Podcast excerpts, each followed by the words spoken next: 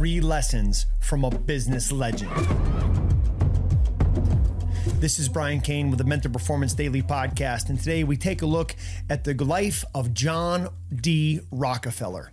See, it was 1855 and John Rockefeller got his first job. He was 16 years old, making 50 cents a day as a bookkeeper.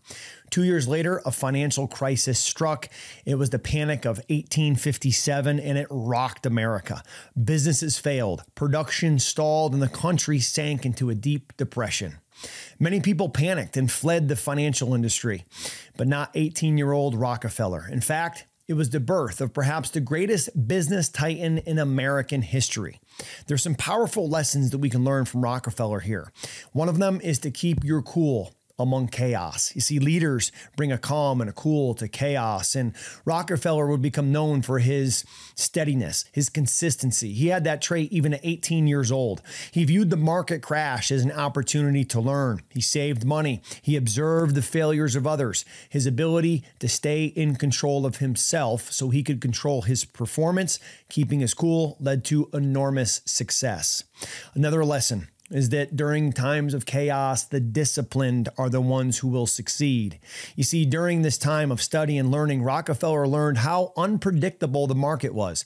He learned that speculation destroys far more wealth than it builds. He learned that discipline was the key ingredient to success in the market, in investing, and in life. As he entered the oil business in his 20s, he leaned in on this skill. By his late 30s, he owned nearly 90% of the oil market. His irrational, speculative, and fearful competitors vanished. Rockefeller's calm and disciplined execution won out, just like it will for you. Another lesson is to slow down to speed up. You see, of all Rockefeller's strengths, his ability to see clearly what others could not might have been his biggest. 1857 wasn't the only panic time of his life. You see, there was the American Civil War in the 60s. There was the financial crisis of 1873 and 1907, and there was the Wall Street crash in 1929. But through all of it, Rockefeller maintained his ability to see clearly while others clouded their judgment.